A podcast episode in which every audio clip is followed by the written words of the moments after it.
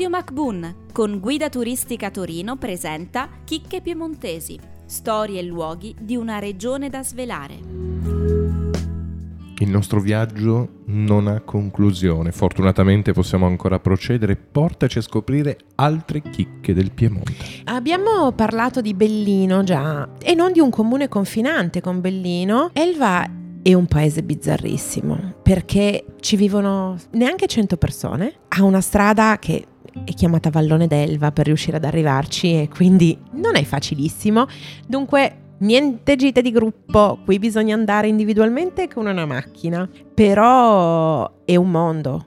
Elva è un mondo, intanto perché un grande pittore in realtà di epoca medievale Hans Klemer, che poi ha fatto un sacco di lavori anche nella zona del Saluzzese e quant'altro, era proprio chiamato maestro d'Elva perché è stato lui a dipingere tutta la parrocchiale. E poi Elva ha il museo dei Pels. Fino alla metà del secolo scorso, in realtà Elva era famosa proprio per questo, per quanto era un piccolo comune arroccato proprio in punta alle montagne, in realtà era famosa in tutto il mondo per la produzione dei capelli. Le lavoratrici dei capelli, le cosiddette cavier, facevano parrucche con capelli molto pregiati da rivendere in tutto il mondo e quantomeno sicuramente in tutta Europa.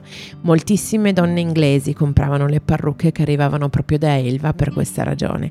E fare una passeggiatina all'interno del, del paese è molto carino e molto suggestivo perché sono tutte vill- villette e case ancora antiche, in gran parte di pietra, con i tetti proprio con le ciappe, come si dice in piemontese, con dei bellissimi balconi completamente fioriti e che dici è così alto, c'è la neve e quant'altro, eppure ci sono dei colori pazzeschi. E adesso al posto naturalmente della piccola, diciamo, fabbrica eh, di parrucche che c'era una volta, c'è il Museo del Capello.